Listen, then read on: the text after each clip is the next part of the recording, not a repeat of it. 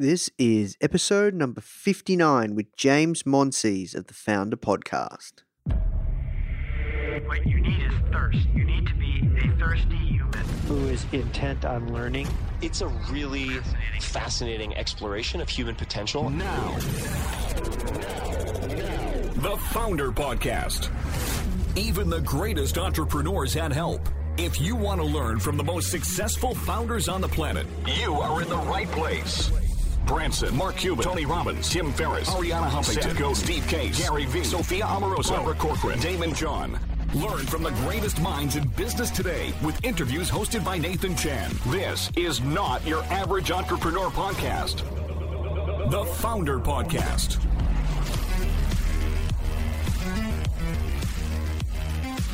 Hey guys, thank you so much for tuning in. Before we start today's episode, I just want to let you know that our goal at Foundr is to help entrepreneurs succeed however we can by giving away high quality content in the form of interviews, blog posts, podcasts, YouTube videos, you name it. We put out so much content to help you.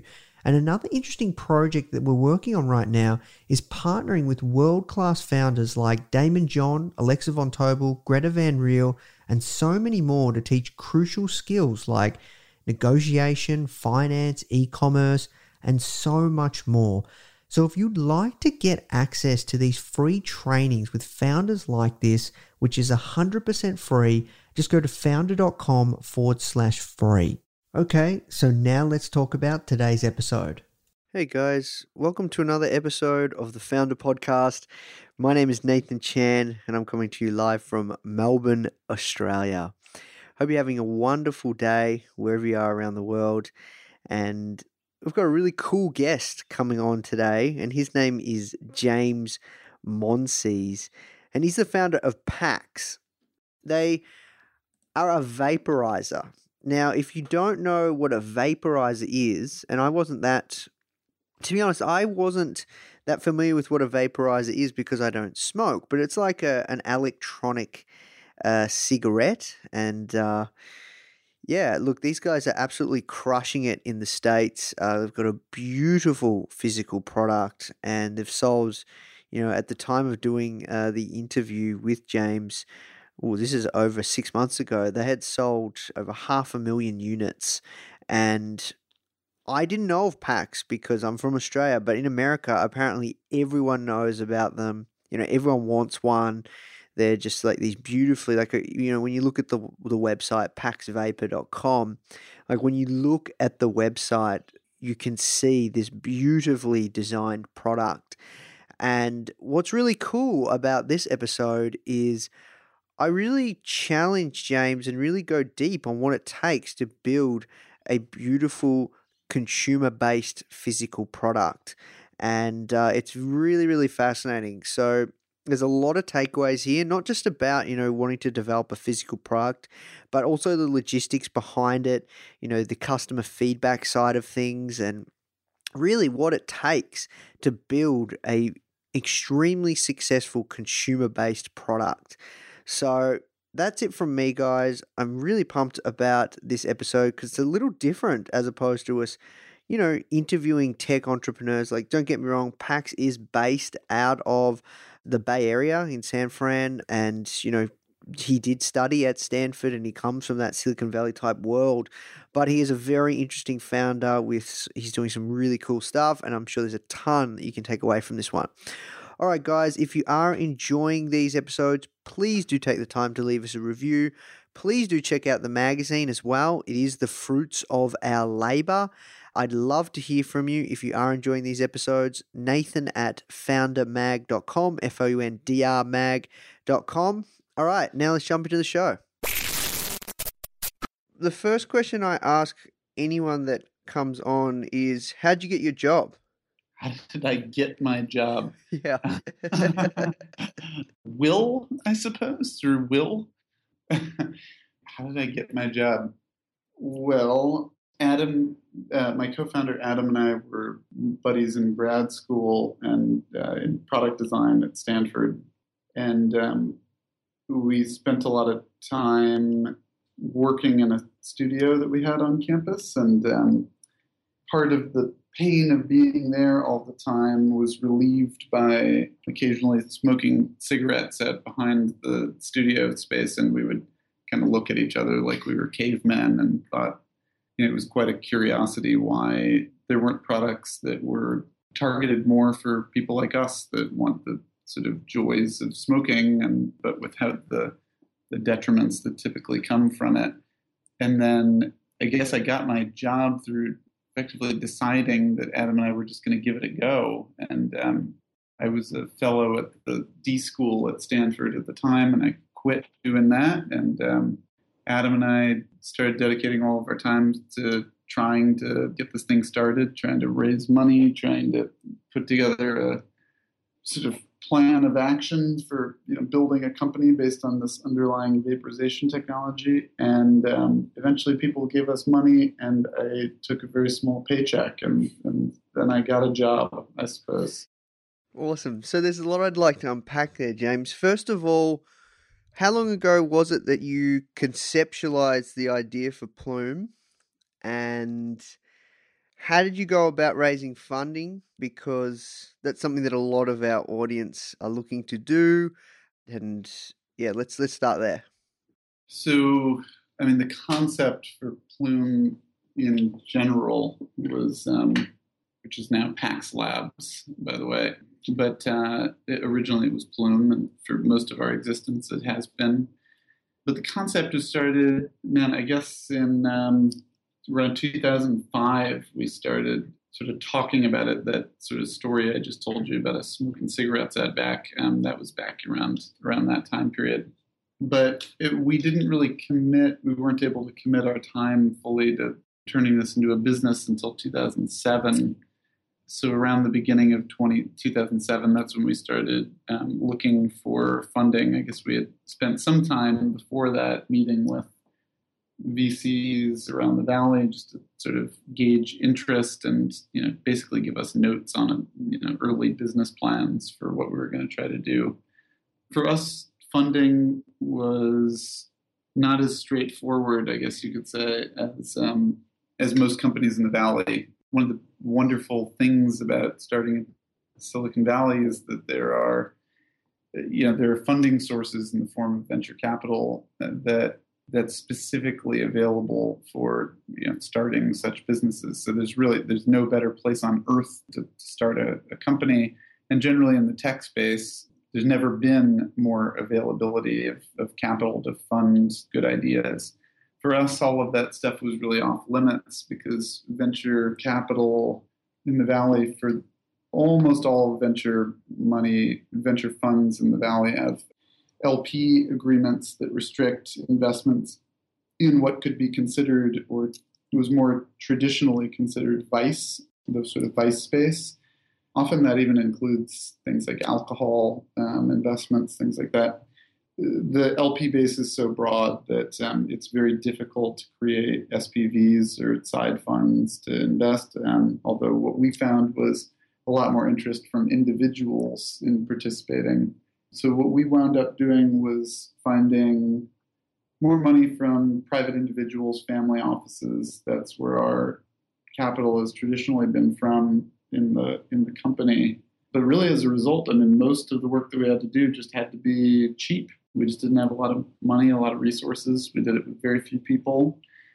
We had to kind of prove the upside opportunity on on next to nothing. We had to pay ourselves very little for a long time, very little or nothing for a very long time. You know, when you do that well, you know the fun of being involved in a um, in a company with so much upside opportunity you know outweighs the you know can outweigh you know the personal limitations of just not having a salary or not having much of a salary.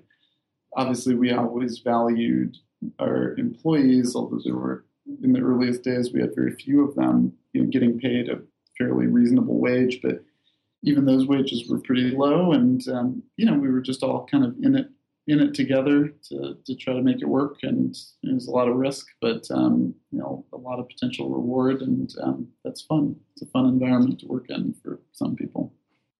Are you able to give us our audience a little bit more information on Pax Labs, which was Ploom, just about the product? About the product, sure, yeah.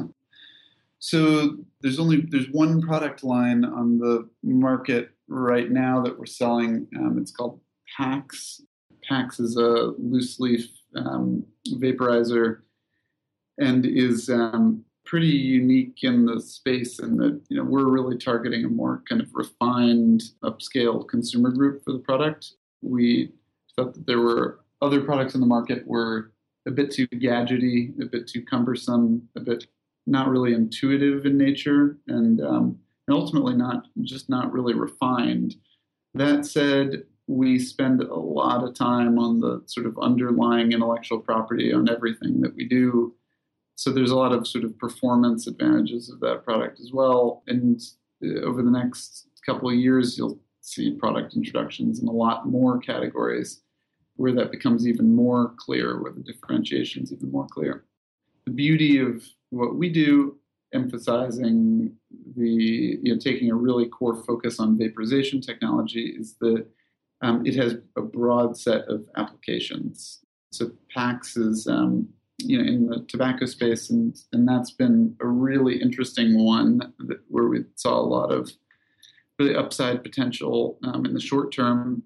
There's some more, let's say, complicated business models that were, you know, we're now at a scale where we can really start addressing some of those opportunities. I think maybe maybe interesting for your for your readership, we you know, we very much had to stage things sort of in that way, right? This was not there was no individual problem that we could tackle where there was sort of a a size of funding and addressable opportunity mix that was more readily addressable than the than the tobacco market for early introduction. So that's why we started there. And it's one we take really seriously, and we see a lot of growth opportunity there with a multitude of products. But it's not the end all of the company. There's a lot more we'll be introducing later. I see. And why why do people call vaporizers an e-cigarette? I'm curious around that. Because because I don't smoke. I don't smoke, so I I've seen people use these vaporizers and they look really cool and and stuff like that. And I know you guys are killing it, so I'd just like to get a little bit more insight around that. Sure. Well, PAX is definitely not an e-cigarette. PAX is a um, is a different kind of vaporizer in that it uses loose leaf material in the product. So very very sort of different category. Okay. E-cigarettes, you know, got their name from just being effectively a novelty product. Um, initially, they were simply electronic cigarettes, um, and they were marketed to be effectively an electronic version of a cigarette, right? Something that would, in some ways, simulate smoking in sort of an electronic form. I don't love the name, right? I, I understand sort of where that came from. That's a category that we're not in right now, but we did recently announce that there's a product that we'll be introducing in the e-cigarette space, but we're we're not interested in calling it an e-cigarette. And that goes back to sort of the ethos of the company in that the problem with the e-cigarette market is exactly what you just kind of alluded to is that you know they're making electronic cigarettes. What we're much more interested in is introducing new products that sort of leverage the you know the consumer appeal of e-cigarettes but introducing something that's so new and so differentiated that it stands on its own as a product category but has consumer awareness based on the proliferation of e-cigarettes in the marketplace. I see. And I'm curious with with Ploom or like when we first started, how did you get, you know, your first thousand customers? Because I know it must have been a difficult sell. Or was it? Or was it a difficult sell? Yeah, I mean, it was a difficult sell in that, look, we're a totally new company to the marketplace, right? And we were extremely cash constrained, right? There were there's only so much we could do in terms of you know getting the messaging out. We couldn't do you know broad scale advertising. We're certainly not doing television advertising. Really, for the most part, we weren't even doing print advertising, magazines, whatever. Sarah, who's on, right, was able to negotiate, you know, great deals with, you know, certain periodicals that were willing to, you know, print on the cheap for us because they just believed in the sort of ethos and the mindset of the company. and that we'd potentially ultimately be able to spend more money on subsequent advertising, and that came to came to be. But really, for the most part, you know, PR was our strongest asset. It got the word out really early on, but we benefited most from the you know leveraging PR to get the word out initially with core subsets of consumers. And then once people had the product, they understood how much better this thing was than anything else that's out there. And the product really kind of sold itself, right? It became just so obviously differentiated and so much better and so much more appealing that word of mouth marketing, you know, was our strongest growth asset for the first, God, first probably two years of growth of um, of PAX in particular. Okay, I see. And when did you launch, and where are you guys at now? Can you give our audience an indication of of the growth that you're getting? Yeah, I mean, we recently announced, um, you know, that we had surpassed half a million PAXs sold, and we, you know, as a result, you know, from the I mean, from the benefits of scaled manufacturing, we were able to lower the price on the on old PAX on PAX One from two hundred and fifty dollars down to two hundred dollars, and that's reflected on our website now. That's probably the, the only real metric I can give you um, at the moment for sort of the scale that we're at. But what I can tell you is the growth has been fantastic. The other thing I can tell you is that the drivers for growth have shifted from being wholly organic, right? As, as I sort of alluded before, um, where we're mm-hmm. really so dependent on the differentiation of the product to really drive growth and and now much more towards you know targeted marketing and and sales activities that are much more strategic in nature. But that keeps growth humming along at you know a really significant clip. I see. Now you mentioned that word of mouth was a big one. PR. Was there any other like I you, you come from a product design background. Now I've ne- I've never seen seen a PAX. I don't know if you guys sell them in Australia. I'm not sure. Like I said, I'm not a smoker, but I found it really interesting. Tell me about what our audience can learn from your product design skills. okay. um, yeah. Well, first of all, we no, we don't sell in Australia yet. Although the you know the fact that that you haven't seen a PAX sort of demonstrates a lot of upside potential that we really need to address. Um, in the U.S., it would be it's more and more rare for people to not have seen a PAX at least at some point in their in their lifetime. So, so there's a lot of growth available. What can people learn from my background as a product designer? Product design in the way that I sort of studied and learned product design is a really diverse pursuit. Obviously, there's core components of that where you know you understand CAD modeling mechanical and electrical engineering, you know, uh, industrial design, you know, things like that, things that are sort of more traditionally associated with creating consumer products um, or the design of consumer products.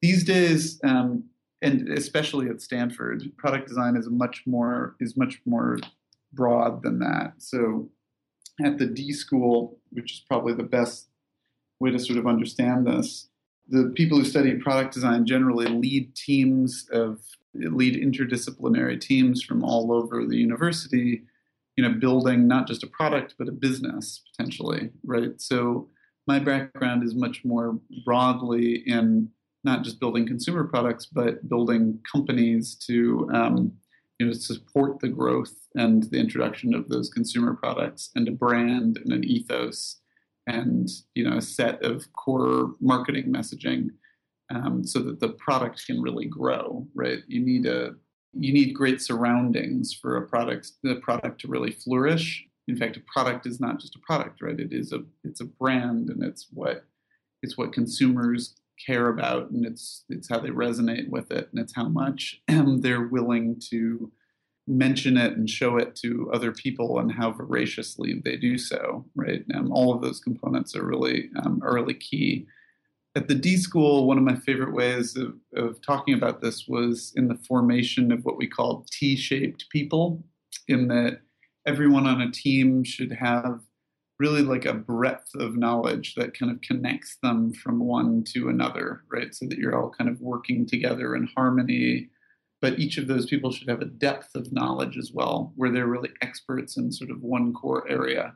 I guess what you could say is my depth of knowledge is I mean, look, I've I've worn hats of you know being a mechanical engineer, of being an electrical engineer, of being um, a product designer, of being an industrial designer, of different things like that. But really, my core depth of knowledge is in product design in general, and sort of structuring products for for consumer appeal, as well as you know a company, a strategic organization to sort of make all of that work in that way, right? I, I don't. My depth of knowledge is really so broad that it may not even be a depth. But everyone else in our company really does have that depth in terms of you know, something very specific that they bring to the table. And we're very cautious about making sure that everyone is really well connected here, that everyone's really working well as a team, and that everyone is participating pretty much across the board, even if the vast majority of their work is focused on one activity. Okay. And when it comes to to creating a physical product like you have do you do you recommend for because there's you know many many people in our audience that would would look to create a physical product and design it do you recommend you know sourcing it in china you know what i'm curious to hear your thoughts on on sourcing production of that product yeah that's a good question i mean it's um and it's one that we struggle with a lot right because there's a lot of um there's a lot of history to U.S. based manufacturing, and um, you know less less these days. It's become sort of you know the norm to manufacture overseas, particularly in China, for complicated consumer products or especially technology products. But certainly, we always want to manufacture as close to home as is really possible. I guess what I can say is you're doing if you're manufacturing a product that's a complicated technology product like ours it's hard to do that at scale in the US, even ignoring cost, right? The supply chain really is so much more efficient these days for those types of products in China in particular, and certainly in some other parts of the world. But initially, it was cost that brought that supply chain to China, and now the flirt, you know, the the bulk of that supply chain, you know, was built on that early cost reduction, and now just exists so much more efficiently there that that's really the only way you're going to be able to get to scale really easily. That's not to say it's impossible, you know, to do a more to do at least some component of manufacturing in the U.S. There are products that we're introducing where we have, you know, a major component of that manufacturing done back back in the United States again but it really depends on what you're doing. More automated manufacturing is, is much easier to do in the US. You know, depending on how much your product can be automated, there are a lot of US manufacturers that have been able to shift over to what's called lights out manufacturing, where the automation is so good that there's actually no one supervising the manufacture the, the manufacturing at any given point. It's just all being done by machines and then the people that are involved are just overseeing the quality control and production of those components. And you know we get real expertise out of that but affordable expertise that's scalable in the us and then there's different countries different uh, you know we source components you know from all over the world. Probably i don't know probably at least 20 plus countries you know at this point. And um, in a way right as a result you can think of manufacturing being you know much more global than it is centralized in one area even if you know the actual manufacturing just putting together these pieces you know occurs in for the most part for us china.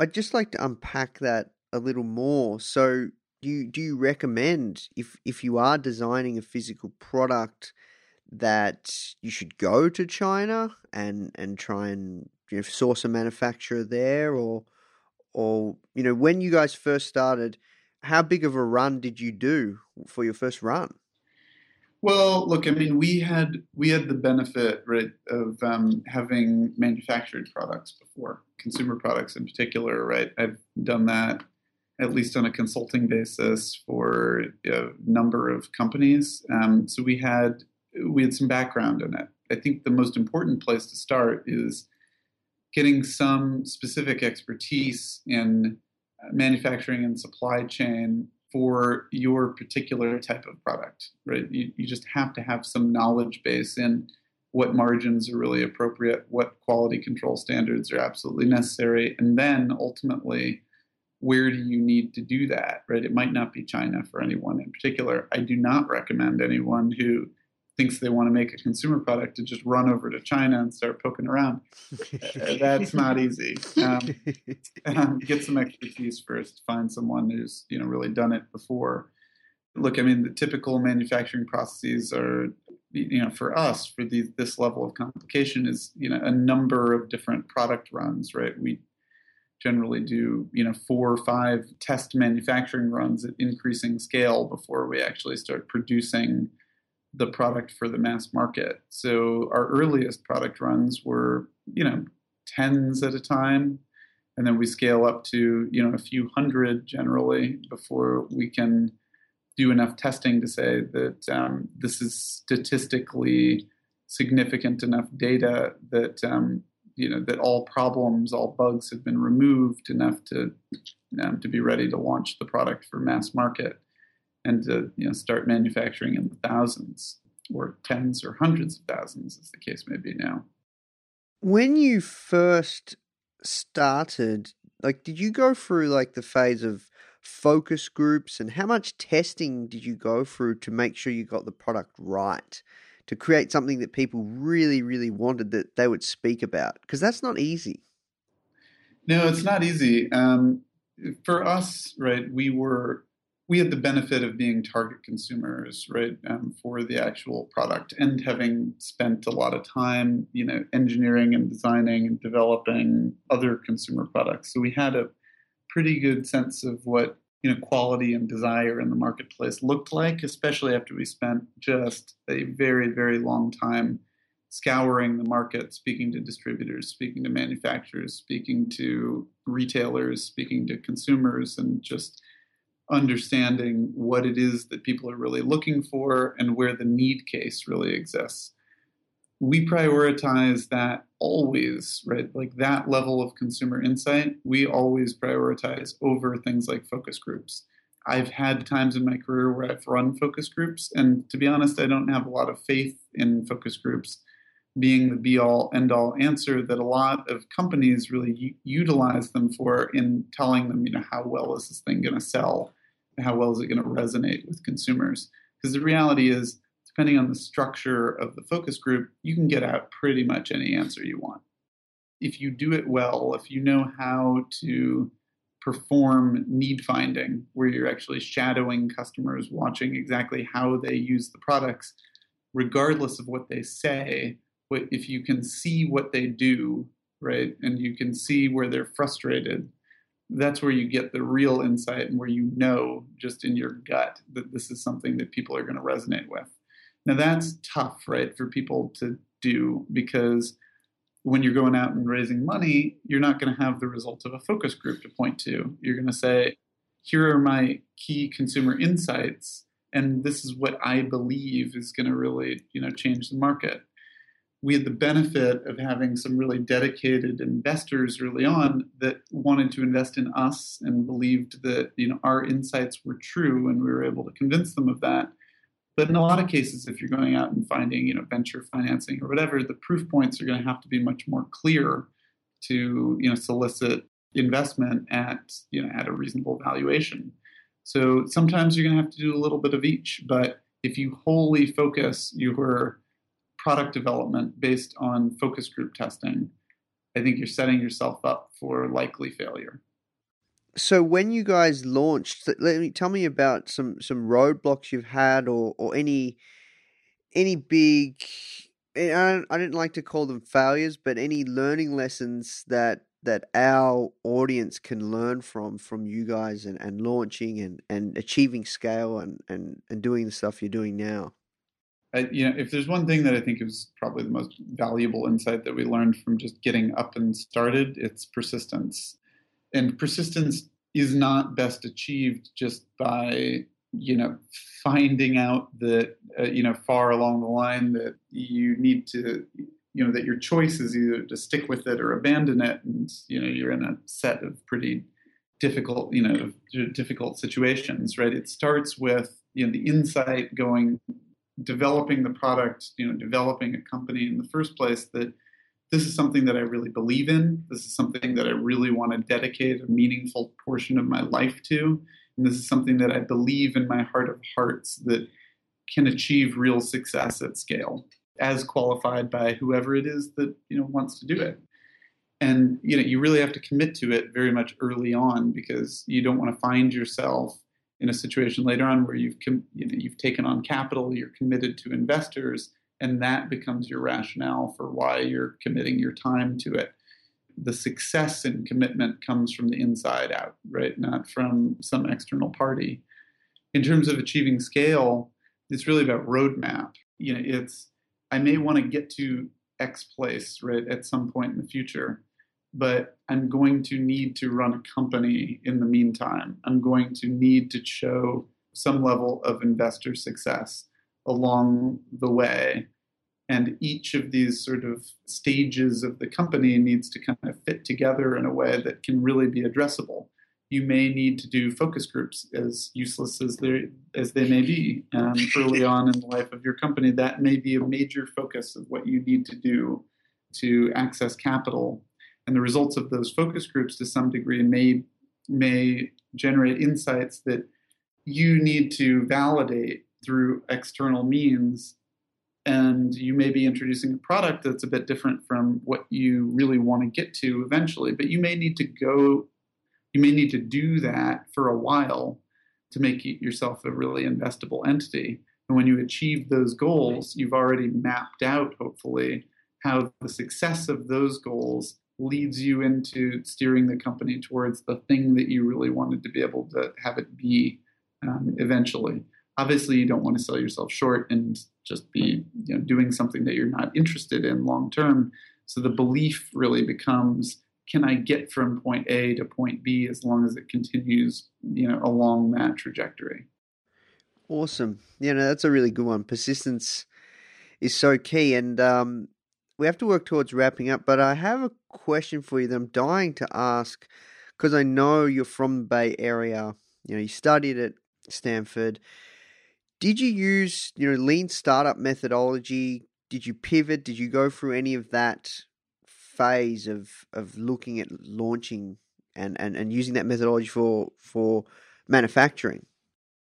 For manufacturing, oh yeah, definitely. I mean, we spent um, we've had a lot of supplier and manufacturer shift, but at the contract manufacturer level, we've really only done that once in our lifetime, but we moved from doing initially a butane powered product over to um, an electronic product, and that required you know a shift in our yeah a major pivot in our contract manufacturing resource as well as our entire supply chain. But you know the value is always on the consumer side. It's always consumer first for us. So if that shift is required to sort of meet consumer needs, you always need to be ready to pivot anything in the company to sort of meet and address those consumer needs. Um, so we've done that a lot, and a lot, a lot in the company. And it comes back to you know persistence and confidence in making those decisions, right? The easiest way to achieve confidence is knowing is from honestly individualized interactions with consumers, right? if you show something to a consumer, someone who's ultimately going to buy or um, subscribe to your product, your brand, your ethos, and they really, really resonate with it, it is undoubtedly worth shifting anything you need to, moving mountains to make that happen. And we've certainly done that over and over again in the company. One thing that I find is is we talk about persistence, but then you find that a lot of people they're using the lean startup methodology and they're and they're constantly pivoting. You know how do you know when to pivot and how do you know when to be persistent on a certain direction or product roadmap would have you? I'm just really curious around that because it, it's it's hard to know right? How do you know Yeah, well, look, I mean, as I said, I mean, for me, and I, I believe this from having done it a number of times, right? That belief, you know, your core belief is it's internal, right? It's um, that's why founder-led companies, you know, have generally been, you know, so valued in the Bay Area in particular. It's you know, the that core feeling just in your gut, right? That this is what it takes to really achieve success in this specific area is only achieved through persistence, right? It's not through, you know, hiring someone to come in externally. It has to be sort of part of the ethos of the company. But it all comes down to the consumer, right? Whoever is buying your product. If it's B2B, then your consumer is, you know, that business and you want to meet people in a bunch of these businesses and you want to, you know, understand what they're looking for, what their problems are right? And they're not going to be able to just tell you these things. You're going to need to shadow them. You're going to need to find out what really makes them tick. What does their life look like on a sort of day to day basis, right? What decisions are they making? What do they struggle with? What would make their life a lot easier in a product that you can introduce?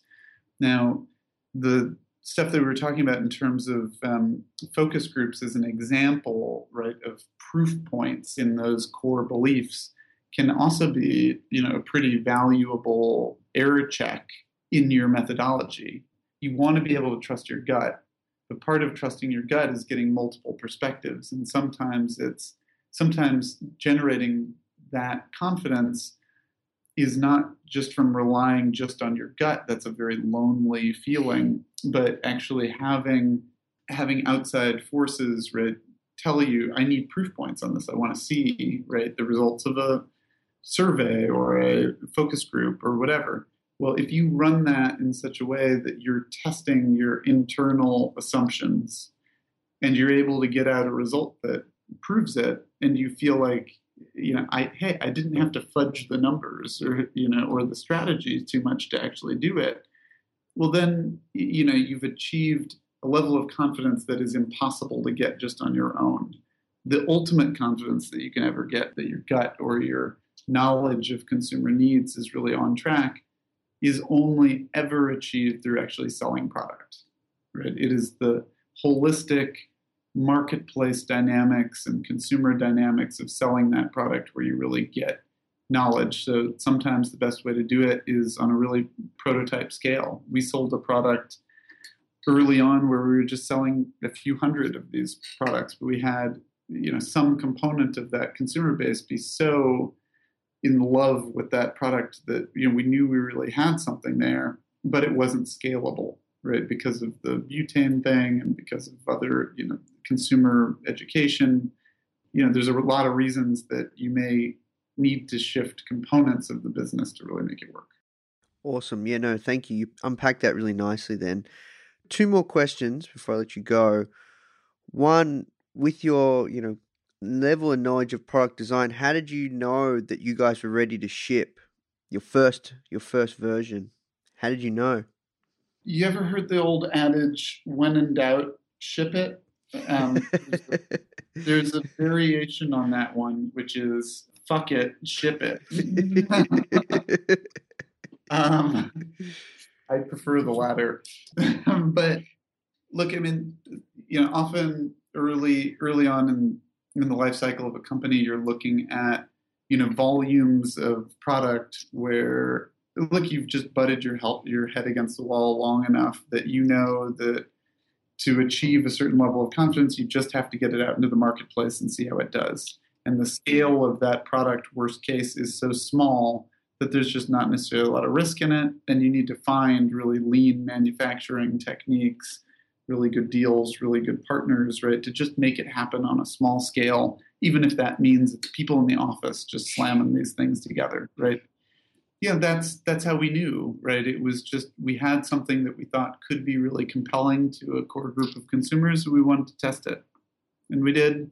And you know, one one time we did that, and we learned a lot about how the company had to shift.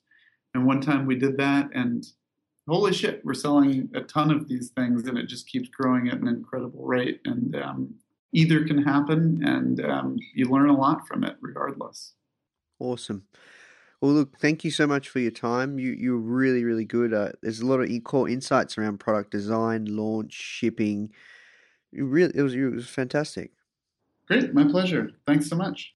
Hey guys, I hope you enjoyed this interview. As you might already know, our mission at Foundr is to help tens of millions of people every single week with our content, either start or grow their business, which is exactly why we're partnering with world class founders such as Daymond John, Alexa Von Tobel, Gretta Van Riel, and so many more to teach crucial skills such as negotiation, finance, e commerce, and so much more. So, if you'd like to get access to these free exclusive trainings, please go to foundr.com forward slash free. These are 100%. We go super in depth on teaching a particular topic, and I know that you're going to love them if you enjoy this podcast. So, just go to foundr.com forward slash free. All right, guys, I'll see you in the next episode.